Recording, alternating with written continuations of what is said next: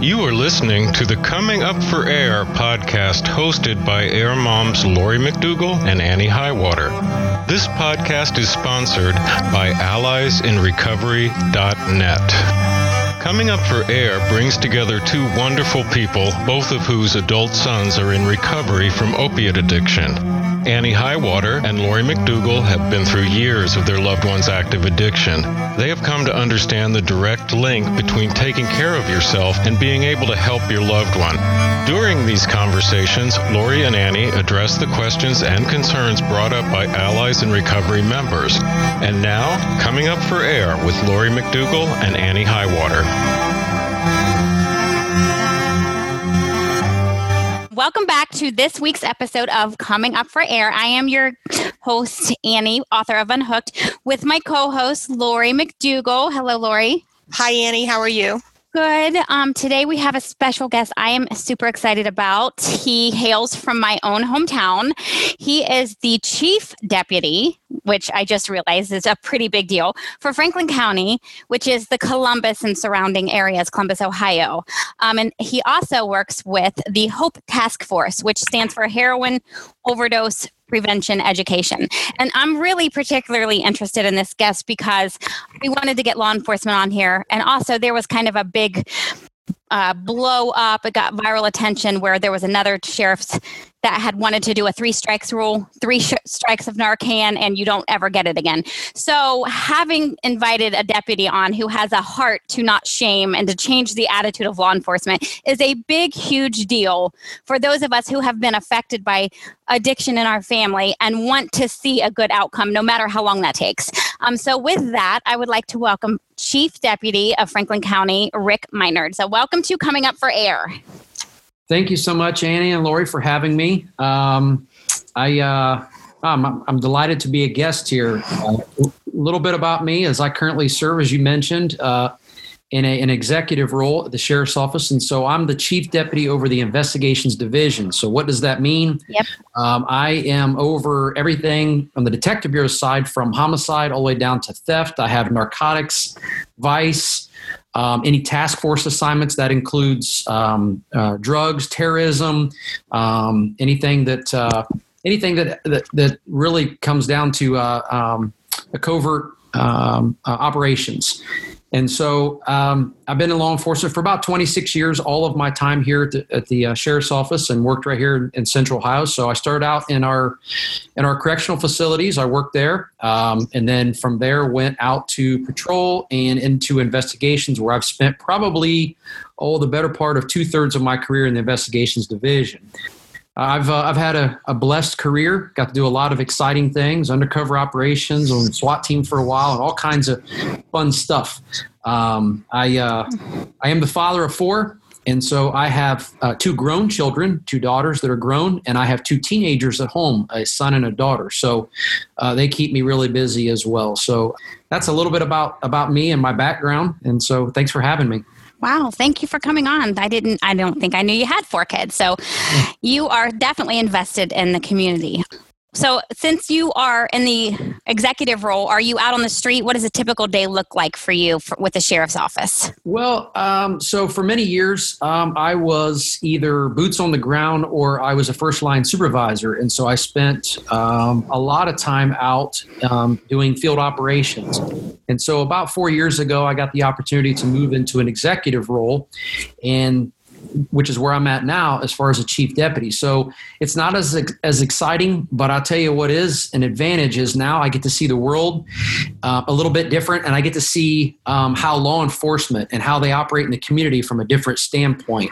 You know, it's kind of I have a higher view on the tree, so to speak, now, so I get to see the landscape a little differently. You know, when you're on the when you're on the ground, you think you know what the forest looks like until you get way up high in the tree, and then you look out and the forest looks much different from way up high. So my, my job now is to uh, run operations from you know within an office, but also to connect with the community and, and try to set the vision and the, in, in the direction for operations moving forward. I, I, definitely see what you're saying. Um, that's the bigger bird's eye view. So, um, so basically, you know, what we talk about on this podcast is the the epidemic of addiction. I don't want to narrow that down to just heroin or opiates, although opiates seem to be what's mostly out of control and getting attention, especially in the media. Um, but we are affected family members, or what we like to call the entourage, so to speak. For there's one one in seven people are addicted, so there's six people typically that are affected, if not all the way up to twenty. That's neighbors, coworkers, friends, and we are the the affected entourage. So that said, what have you seen in the field or even from your bird's eye view when it comes to this epidemic of addiction that is sweeping every single community at this point? It's not rich or poor educated uneducated. It seems to hit every demographic. So you personally what have you been seeing? You know several years ago when uh, when i was working narcotics is really uh, at the height of the uh, the prescription epidemic and some of the overprescribing that took place here in the united states. And so um, arguably some of that has led us into the you know catastrophic position that we're in now with regard to the way the rate in which people were overdosing. And so that sort of graduated from prescription medication abuse. While it still exists but it, it, it you know we, we tightened those regulations and then it transitioned into heroin. And then so that we've put a lot of effort into that and now it's, it's sort of the trend is it's trans it's transferring over into uh, more synthetic substances is what we're seeing a lot of now. And, and so we're hearing a lot lot more um, about and seeing a lot more fentanyl um, on our streets. And so that presents a number of challenges. Um, and even uh, methamphetamines is making a comeback we uh, we're seeing it trafficked as well. And so when you, are talking about Mexican cartels and things of that nature, these are educated folks. These are folks that do their own market research, and so they follow the trends and things of that nature. And so while there's efforts to curb addiction with some of the things like uh, Vivitrol and things of that nature, uh, what happens is is dealers are pushing other substances. And as you mentioned to start this this program off, you know, there's a lot of a lot of attention gets put on opiates but addiction is much deeper than that. And so we're talking about lots of substances here. And so that's what we see as far as the trends on the street. And I like to characterize it. I don't know if you're a, a shooter or you're even a uh, uh, you know a football fan. Um, the end zone continues to move, or the target is constantly moving, um, and so it constantly presents challenges for us in law enforcement trying to get out in, front of it. And then, of course, the overdose death rate continues to skyrocket with some of these synthetic drugs that we're seeing on the streets. They're much more potent and much more deadly. You know that presents an interesting point that I hadn't even thought about. That when somebody's trying to step out of addiction or a community is trying to uh, further that cause, I hadn't even thought that those who are profiting might have a response to that, an offensive move or um, something to counter that. I hadn't even thought of that. So that's that's big information. Yeah, absolutely. And some of those efforts took place even with uh, you know with prescription uh, drug abuse. And while the regulations tightened up, um, you know, the cartels and people that were capitalizing on folks' addiction stepped right in with replacement.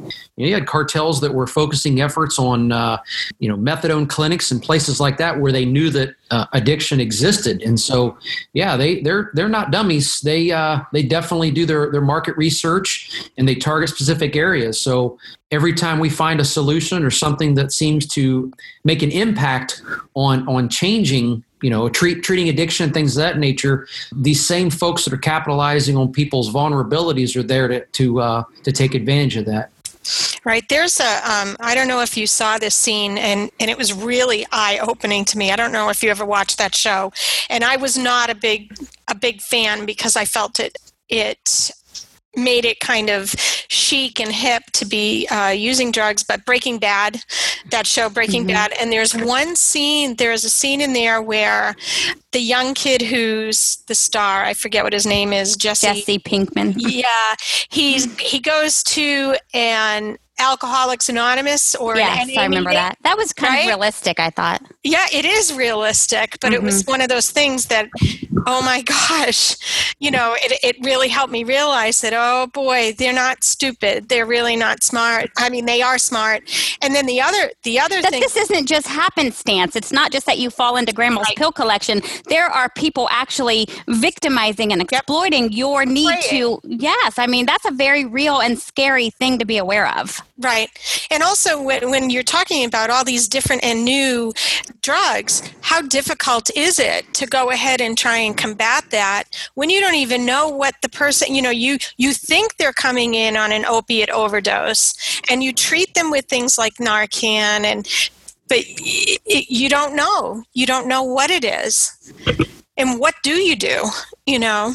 Yeah, more and more we're seeing more polysubstance. So, um, you know, most folks that are addicted are not just typically addicted to one substance anyway, mm-hmm. but um, with fentanyl and some of the synthetic drugs that we're seeing on the streets that are that are mass produced in places like Mexico and even over in China and shipped in the United States, dealers are using those substances to cut other drugs. And so, mm-hmm. yeah, our lab results are coming back um, with you know, more and more of a different polysubstance, a lot of analogs out there, and it's a challenge for law enforcement to stay ahead of that because, quite honestly, the laws are slow moving as well. And we saw a lot of this uh, several years back when uh, you know a lot of the media gave a lot of attention to bath salts, and so and bath salts and K two and things of that nature, and those are synthetic forms of other hallucinant drugs. So we're seeing the same thing now with uh, with fentanyl and a lot of the uh, the analogs that are being produced um, and sometimes just in in rogue labs in somebody's garage somewhere where they're mi- mixing substances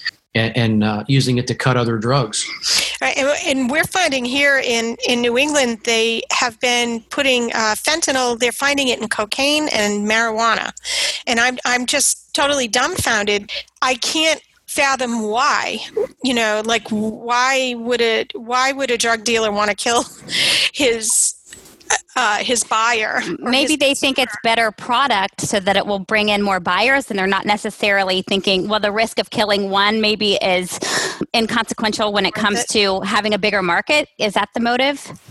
Yeah, and I mean, you know, a kilo of cocaine comes in, and and historically in the past, um, and, and I mean, I'll use the term, they step on it or, or cut it with with uh, baby formula or, or baking mm-hmm. uh, soda or something of that nature. And so you know you could take a kilo and spread that out into a number of smaller doses and make more money out of it with fentanyl you can spread it even thinner and use a much more potent uh, product as, as a cutting agent and you can maximize your profits even more so mm-hmm. with, with the potency and then of course you know one of the challenges that we always face from a law enforcement standpoint is um, when we get a, a, rash or a spike in overdoses in a particular community, you know, we want to put that information out to the community.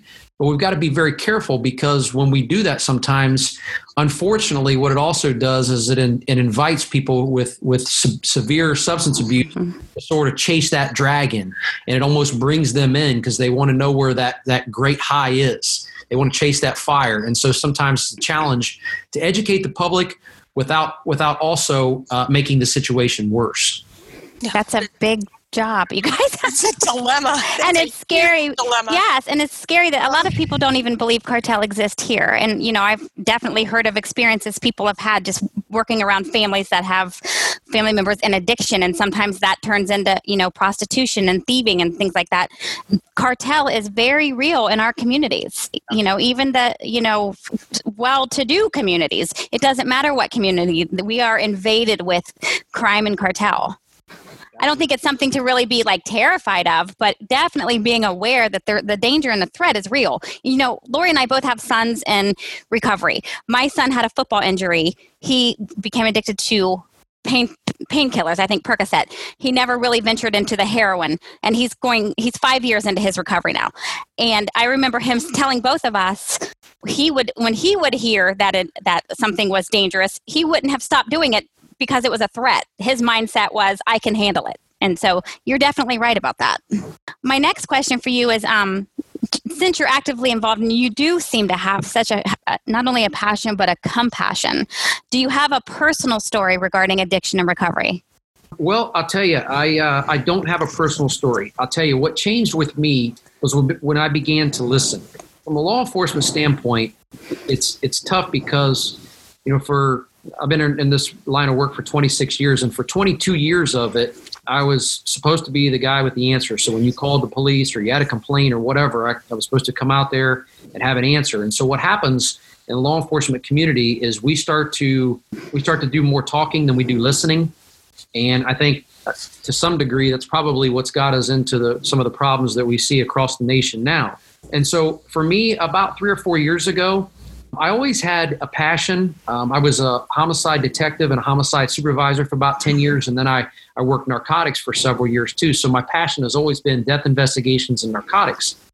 And a few years back, Well, I could sit here and brag about all the accolades of our drug task force efforts. They rank in the, among the, the tops in, in, in, the state of Ohio as far as taking uh, arresting people and taking uh, drugs off the streets and seizing assets, and we rank among some of the top task forces in the country as well. Um, I could brag all day about that, but what I started noticing around 2012 to 2015 is the alarming death rate, overdose death mm-hmm. rate. Ohio. And so for me, I just started to do a little bit more listening.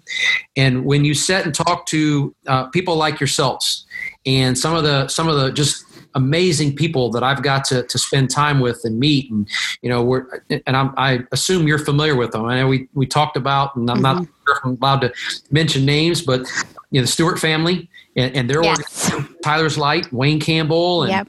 and, and, folks like that, Heidi Riggs, Marin Riggs. And yeah. that one in particular really struck me because um, Heidi's daughter Marin went to the same high school as my oldest daughter, and so while they weren't necessarily friends in high school, it really hit home that here's a young lady from from my community who who had it all, and unfortunately, addiction crept into their household and claimed her life. And so when you start mm-hmm. to listen to some of those stories, it started opening my mind, and then I started doing a little bit more uh, my own, a little bit more of my own source, sort of self education, learning the science behind addiction. Mm-hmm. So the more I, the more I listened, and the more I learned, the more open minded I became about about addiction and all the challenges and, and predisposition and all those kinds of things that, that go into um, how somebody becomes addicted.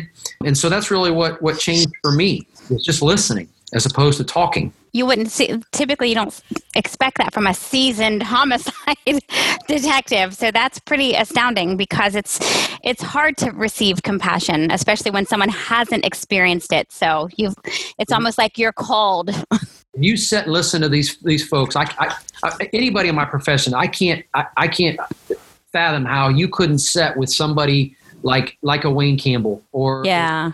Heidi Riggs and listen to their stories. And again, um, those are people from my community. Those are people that I'm familiar with with that that that area because that's where I live. And and so when you hear their stories and and and just the devastation that it, that's created in their mm-hmm. family, you look at them and you and you look at your own family and they look very similar, and you're mm-hmm wow. And and again you just learn more about addiction and how it works. And and again it just started open my mind and and uh, started t- started to change my mind. And I, I decided that that uh, we need to do something differently and that it, you know that what we were doing and what we had been doing for a number of years why it's important to take strong enforcement efforts, we needed to uh, sort of spread our wings and try something different, try a new approach. And so from that is where the idea from the uh, the Hope Task Force was born. Been up and running for a couple of years, and uh, something we're very proud of.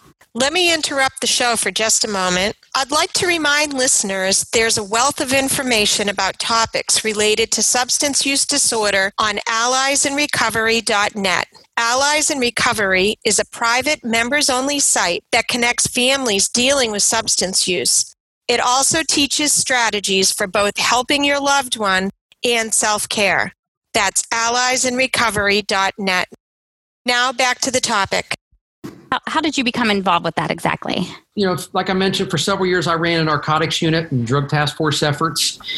I, uh, I tell you, uh, interestingly enough, um, around 2012, 2013, around that time, I we had did you mentioned it at the beginning of the show and some of the over you know like crime rates and prostitution all that kind of stuff mm-hmm. we did a, uh, a prostitution sting and i thought it was going to be a good idea f- as a team building sort of exercise to also address a complaint in the in uh, here in the columbus area on the near west side was we were getting a lot of complaints from business owners there about street walker uh, walking prostitution and and things of that nature so we we put together a sting operation and we went out. Our focus was to try to arrest as many people as possible because that's how in law enforcement we've always measured our success in the past. Not necessarily the right way, but that's how we've done it in the past. And so we did that. I paid attention to the feedback from the community, and the community wasn't as receptive to our, our, our efforts as I thought they were. They kind of they kind of beat us up a little bit, and, and some of the blogging and comments were, "What are you doing to change the course of their life?" and "How what are you doing to help um, them?" All that kind of stuff. So what we did was we reached out to some of the treatment um, providers here in Central Ohio and invited them to come out and let's try it again. This time, what we decided to do is instead of taking these young ladies and arresting them and take them straight to, to, to jail, what we would do is we would bring the treatment um, options out to the street and make them sort of uh, social workers and all them as second responders. And so what we thought we would do is we would connect these young ladies with services prior to them getting caught up in the red tape of the criminal justice system. When we did that, we saw some success working very closely with uh, the specialty court dockets and things of that nature. We worked with some of the organizations here in Central Ohio, Amethyst and, and Southeast and all that. So fast forward to the heroin epidemic, we thought, you know what, it worked in the past let's try it again. So we reached out to the local ADAMH board, asked them for their support and their endorsement and and and their support financially. Um, and so we partnered with ADAMH and Southeast Healthcare, and then we also that's where I met the Stewarts and some mm-hmm. of the family support groups that are out there, and even faith-based organizations. And so now what we do is um, we go out as partners with law enforcement and all these other other folks that are battling this epidemic with us, and we go out as a team and we respond to fatal and non-fatal overdose situations but we also respond even before an overdose has happened. If there's addiction happening in, in a household and someone contacts us or directs us uh, out to their that residence or that particular area we go out we try to make uh, contact with those people. From a law enforcement stand, standpoint what we would really like to do is extract information to go after the high level dealer mm-hmm capitalizing on the addiction, but at the same time connect families with with resources. That's everybody from the person who's who's addicted to, as you mentioned, the family. You mentioned earlier, one in seven. There are six other people though though that are that are affected by that addiction, and we're talking about grandparents that are raising grandkids. They should yep. be they should be enjoying the twilight of their, their, their, their years, and instead they're chasing two and three year olds around and changing diapers because their adult children are addicted. And so, what we try to do is link them up with services as well. And so, we go out as a team as opposed to law enforcement going out and trying to solve this thing solely through through arrest. Can I um, just? I have a couple of questions about that. So, out here, we have something similar ha- happening, and our law enforcement are involved uh, in, and they're popping up in all these different towns and cities. And I'm just wondering if if you have the same type of setup where they also are bringing they're bringing like a minister or a chaplain along with them and they're also including like social workers uh, to try and connect them and get them at least, even if they won't go to treatment, or even if families kind of shut down at first, just kind of get them connected even in a small way so that maybe in the future they'll take advantage of it Absolutely. are you do is it the same is it Yes, absolutely. And and I'll tell you, when we first put our program together, I asked our officers. I have a, a line around my office, and that and that I usually say, "Stay in your lane." And uh, and so I asked our, our, our, folks to stay in their lane. And what I mean by that is to be traffic cops for addiction. You, know, you can stand out on your local corner and you can provide direction to people if they're going a place here or there. They're looking for a parking lot, if they're downtown or whatever. But what I asked our people to do is be traffic cops for addiction, be able to recognize it, be familiar with where the resources are at to be able to guide people into where to get help. I wanted them to stay away from diagnosing. Leave that to the professionals, the folks that are out there with us as a team. Let them do what they what they're the experts at, at doing, and that is engaging people. And when they're ready to seek treatment, they'll do so. And so just be traffic cops for addiction. Go out there, be able to recognize it, and be able to link people up with services as you go. But as you mentioned, yes, social workers. I'll tell you a quick story. We put our program together. We partnered with uh, an organization here, and I'm, I'm, they don't pay me to say this, but uh, Southeast Healthcare here in Central Ohio is an outstanding organization. Here's why I mean that one of the challenges that we ran into when we first started our program was that conversation when a law enforcement officer knocks on the door of somebody who was brought back from Narcan the night before. We knock on the door. What these folks were used to hearing was put your hands behind your back, you're under arrest. Mm-hmm. And instead, we had officers from the Hope Task Force knocking on the door saying, I'm here to help. Mm. So that was really difficult connection to start to make. With Southeast, on the other hand, Southeast being there with us to help start that conversation. What makes it so uh, amazing with Southeast is Southeast um, does everything. And so oftentimes the conversation starts with just general overall well being. You know, if the person maybe has uh, issues with diabetes or whatever it is. And so allowing Southeast um, they're the experts in that field to start that that conversation with just with, with just being a well-being check. Hey how about you come in? When's the last time you've seen a doctor? When's the last time you had a physical? Come on in. Start that engagement start to build that rapport while at the same time introducing um, treatment options. And when the person's ready to seek treatment and long-term recovery they'll do so. And so that's why southeast is amazing because they do it all it's not just treatment. It's not just MAT. And for those of you who don't, right. people who don't know, medically assisted treatment, they don't just do those things. They do everything. And so they're a key partner in in uh, in our efforts. Right. And someone who suffers from substance use disorder will always know that it's there. It, there is something there for them if they need it. Right right? Also i have i have one other question. Have you heard of the angel project that they have out here in massachusetts? Uh, yes. You have with, with um, officer i think his name was Campanello? They they they come in and turn in drugs and paraphernalia and they they won't yeah they can't yeah. And they they're not they won't let them leave until they have them they place them into treatment. Does ohio have anything like that? Um, I, I think there are some agencies that that subscribe to that.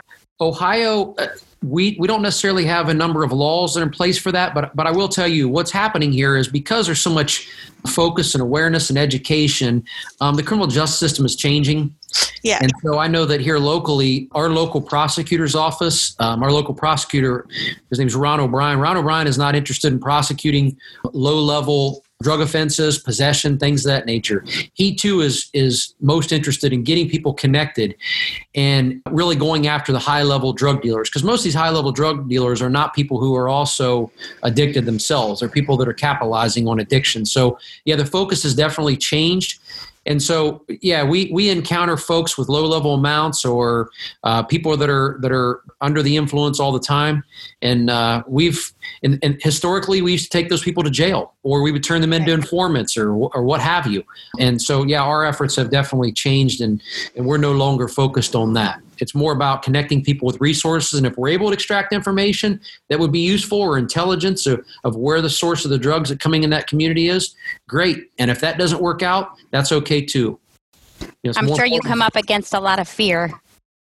Yeah, there's uh, you know stigma still an issue out there uh, in our communities. Just you know, just in the community itself, but also people who are addicted. You know, um, you know they they're they're that's still a challenge. So there's fears that they give up their dealers, and then of course uh, the stigma of being labeled and things of that nature as well. Um, are you? I'm sorry. Go ahead, Lori. I was going to say, Annie, maybe you could uh, talk to Officer. Um, is it Minerd? Is that how you pronounce yeah. your last name? Yeah. Uh, with with Allies in Recovery and kind of show him. I mean, we're another resource. This website, yeah, right. alliesrecovery.net, that that kind of faces or or helps to it's for families and friends of a loved one that suffers with SUD. It's it is a way to kind of get beyond some of the stigma because you can do it right in your own home.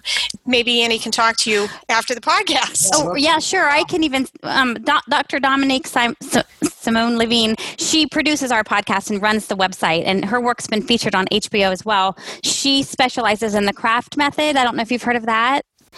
I have not. It's powerfully affected, effective because the craft method is behavior modification for the family. It really helps you to put the weapons down, take care of yourself, tend to yourself, and respond completely different. And it's interesting to me how effective it is when you guys are handing resources in the midst of a crisis call. Because one of the things that um, craft teaches you is that there are moments that they call wishes and dips that pass really quick.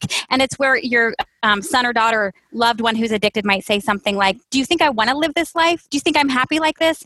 And it passes that quick. Or sometimes for my son, he would have those moments apart from me. So I would plant little truth bombs with him. Things like, Don't you remember our vacation? Don't you want to have times like that again? And he said they would haunt him later when he would have those brief moments of, you know, lucid moments of where's my normal life. But with the craft method, when you have somebody in those moments, they don't like to do the surprise surprise party intervention where you're deceived into a setting and everyone tells you how they're affected.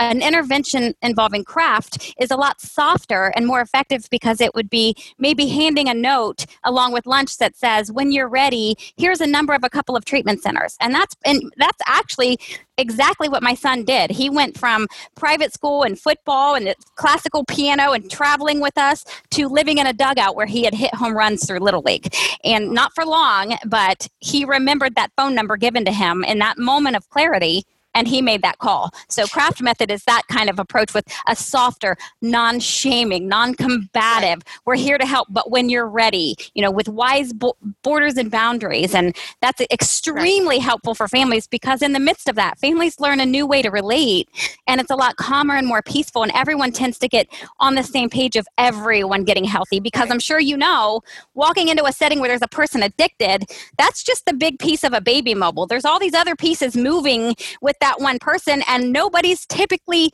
perfectly healthy. The whole family tends to be sick. Right. And nobody, you talked about listening, right? It's, you have to, as a parent or a loved one, you, it's almost like you have to, when you're in the midst of crisis or the midst of this chaos, you have to learn how to stop and listen and listen for those dips and wishes so that you can capitalize on it and you can say something to the effect of, well, what are you willing to do to end this you know this part of your life. What are you willing to do? Uh, you know can i give you some numbers to some people that you can call that can help you?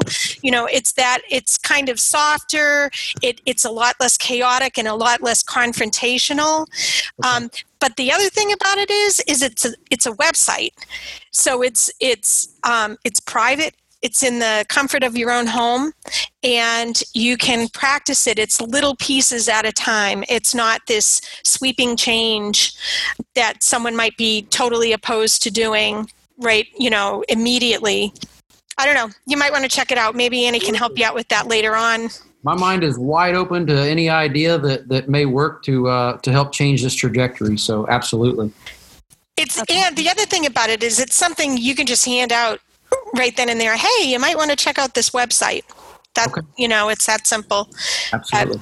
I actually um, was listening to a doctor. I'm a big fan of Dr. Drew because I think he does a lot to open the public perception about addiction as a disorder and having compassion. And on one of his podcasts the other day, they were taking live questions. So my, I asked, Have you heard of Craft Method? And he went into a detailed explanation of what it was and how it began. And he said it's one of the most powerfully effective things because it, in, it incorporates empathy and family behavior being modified. It's not just that we have one big problem and it's this addicted person, it's the whole unit as a whole.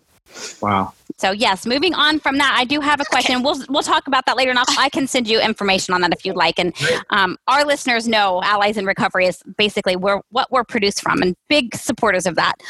Are you are you finding st- even still that you're getting much resistance from your colleagues with this work and when it comes to the attitude about those who are caught up in addiction. I know it's like cops and robbers, good guys, bad guys, um, and it's hard not to see those who are involved in drugs. And sometimes low lower level um, drug dealing is done by people who are addicted and just trying to support their habit.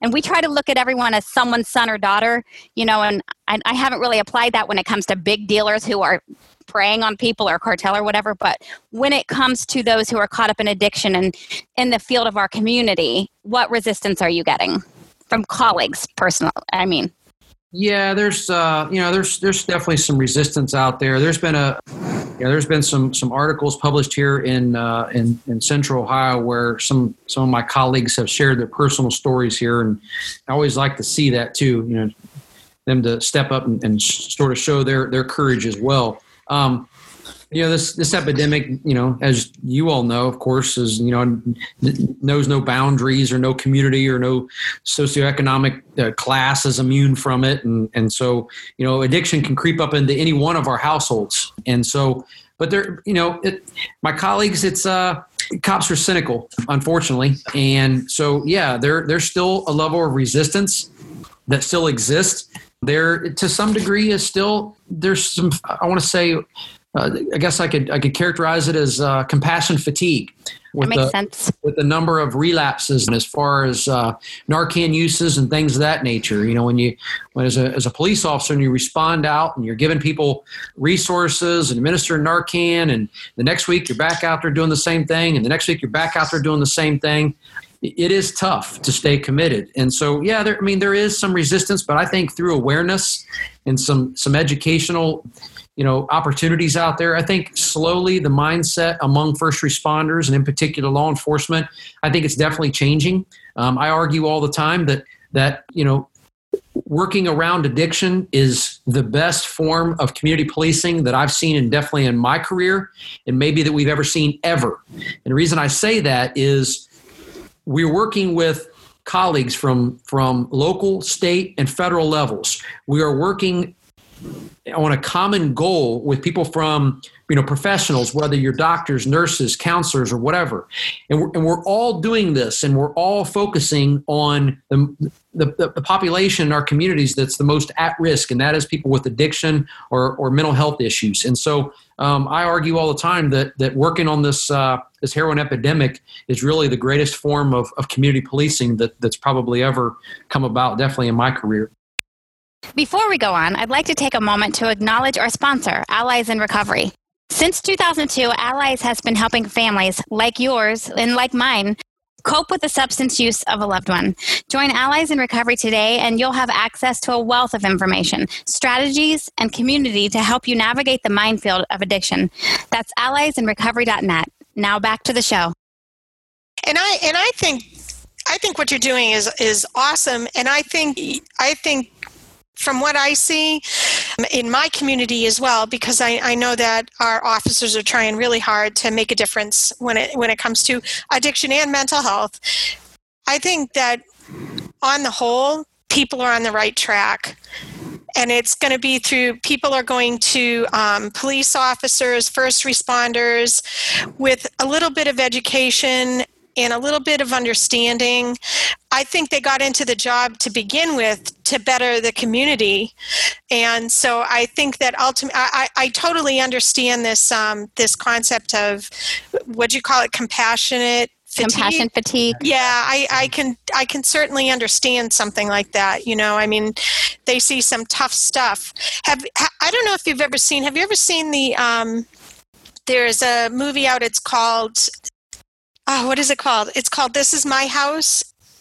Have you ever heard of this? Well, it's it's actually it's a documentary and it's all about the uh, the war on drugs. And they interview these two police officers in Providence. And actually, the documentary covers I want to say something like 15 years and they go back 15 years later and they interview these same police officers from Providence. And in the beginning, these two police officers, they were young, they were fresh, they were tough, and they were going to, you know, clean up the streets and put all these people in in jail and they were going to they were really going to make a difference. And then it then it cuts to like 15 years later and they're older, they're wiser and they're trying to you can see that they're trying to come to terms with the arresting didn't make that much of a difference. They know everybody that's on the streets and they're trying really hard to find a solution. You can see them talking in this conversation and they they don't know what the answers are. And to me that was like you should watch it because because that was like what you were talking about. It's this compassion fatigue although they still continue to have compassion and caring for these people. And I have a funny feeling that's that's what a lot of police officers are going through right now today. Absolutely.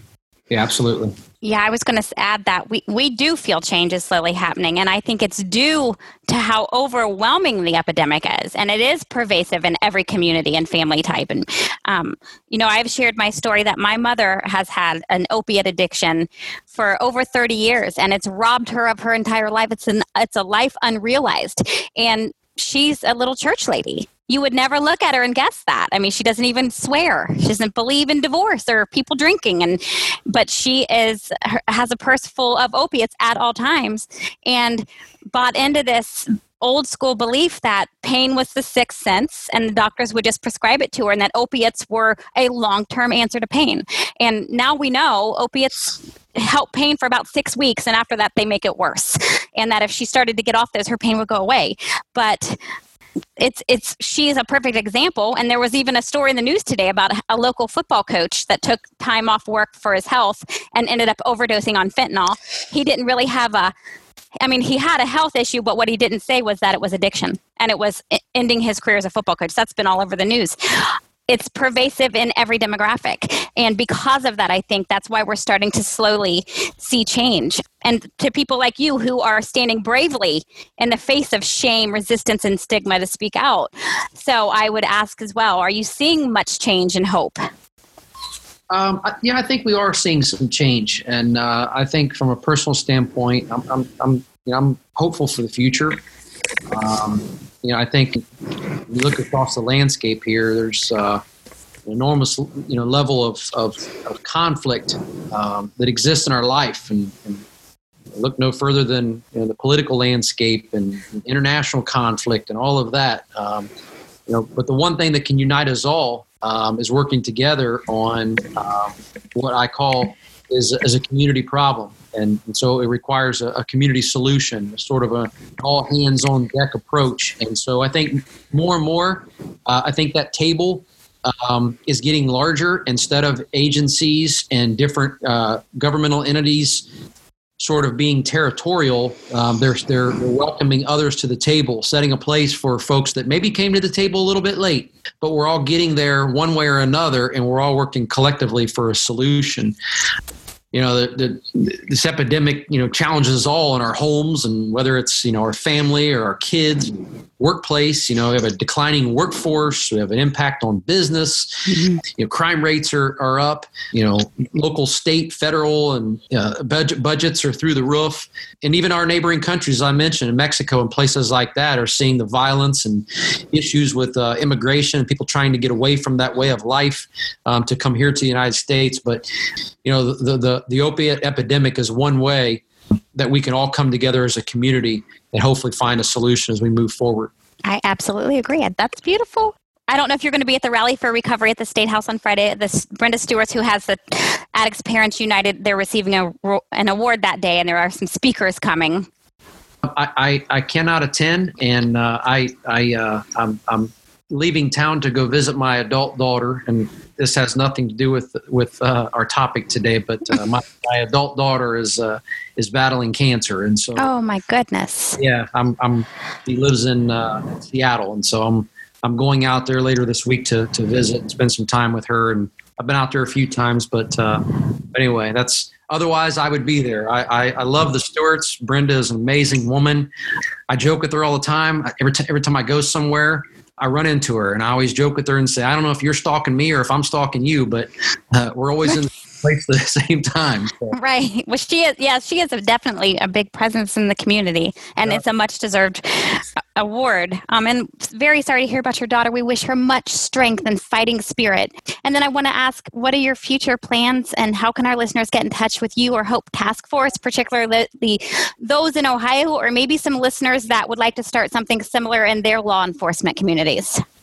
Yeah, I mean, right now, so you know, we're very proud proud of uh, um, our Hope program because it combines law enforcement and prevention, and then education. Education, I argue, is is a key component, and why there's a lot of emphasis right now on treatment and recovery and all that. We can't we can't uh, ignore um, prevention and and trying to save young people. So, you know, I, I, I heard this uh, this analogy the other day, but I like it. I mean, there's enough people in the ditches that are struggling from addiction, we've got to secure the guardrails up on the top of the roadway here to prevent more of our young people from going to, from going over. And so um, we're working real hard to do that. We have some programming that we also do here at the sheriff's office with uh, not only uh, educating young people, kids, with our Operation Street Smart program, but we have an adult version of Operation Street Smart where we go out in the community and we educate adults, anybody who has a nexus to children, about um, not only the dangers of drugs, but terminology, concealment. Uh, as you two ladies uh, probably know, you normally aren't going to find the substance under your your your son or daughter's pillow, what you're going to find is those innocuous signs that you didn't that you didn't see coming and things that you may have overlooked. And so what we do is we try to educate teachers doctors nurses parents. It doesn't matter what profession you come from or you're a stay-home mom you know we want to educate you on the terminology and concealment and the way that uh, people are abusing substances. So that's one of the programs that we continue to uh, foster. And we got a lot of great partnerships there, but uh, we're looking to expand the Hope model. And so here in Central Ohio, there are 28 police agencies here. And we've got, including ourselves, we have about 11 of them on board who are either a partner to the Hope Task Force or at the very least, they have adopted our protocols. And they too are, are doing sort of the Hope model in terms of outreach and things of that nature uh, in their community. So we're looking to expand that. And uh, yeah, and you can always reach me by email. So my email is rd M I N E R D, so R D Minerd, at Franklin County, Ohio, all spelled out, dot .gov. And then you can reach me in the office at area code 614 525 3308. And then, of course, I'm on Facebook and LinkedIn and all that kind of stuff. Uh, Rick Minerd, most of my accounts are under Rick Minerd Jr., but uh, you can find me there as well. Well, I am so thankful for you to come on today. Everything you've said has been informative, encouraging. Um, I've learned new stuff. I le- we learn something from our listeners every time, and I have to say this was one of the powerful ones. Lori, do you have anything else? Yeah, I just want to thank you for coming on the podcast and, and contributing, and thank you so much for everything that you're doing. Thank you very much. I appreciate the opportunity to, to come on. Thank you, uh, Annie Lori. Yeah, if there's anything I can do to help, please give me a ring. Yes, I wanted to also thank you um, for standing with those that feel demonized, um, being from a voice of authority and from those who they normally feel are against them or maybe above them, for you to stand with the demonized and present the truth and present compassion. And thank you for your work. I, I know, I, I guess we don't put much thought into how stressful it must, must be to have to figure out the confusion and uh, how things are covert and hidden and dangerous and threatening on a daily basis to come against this epidemic. So, in all parts, I want to say thank you. And we hope maybe you'll come back again. And I hope to see you in the community soon. We will be in touch. Let me know how we can help. Great. Thank you for having me. Thank Thanks you so much. Bye bye Thank you for listening to this Coming Up for Air podcast with Annie Highwater and Lori McDougall. If you're interested in reading Annie's book, Unhooked A Mother's Story of Unhitching from the Roller Coaster of Her Son's Addiction, it's available online, or you can simply follow the link at the bottom of one of Annie's blog posts on alliesinrecovery.net. Coming Up for Air is sponsored by Allies in Recovery, the online home for families facing the addiction of a loved one. Allies in Recovery can help you understand your loved one's struggle and offers effective communication strategies that encourage treatment and discourage use. In addition to interactive e learning, Allies in Recovery offers expert advice, podcasts, tools for evaluating treatment options, recent news items, and access to a large community of families coping with issues similar to yours. Join alliesinrecovery.net today. That's Allies in Recovery, all one word, net. Thank you for listening. Our theme music was performed and composed by cellist Eric Corey.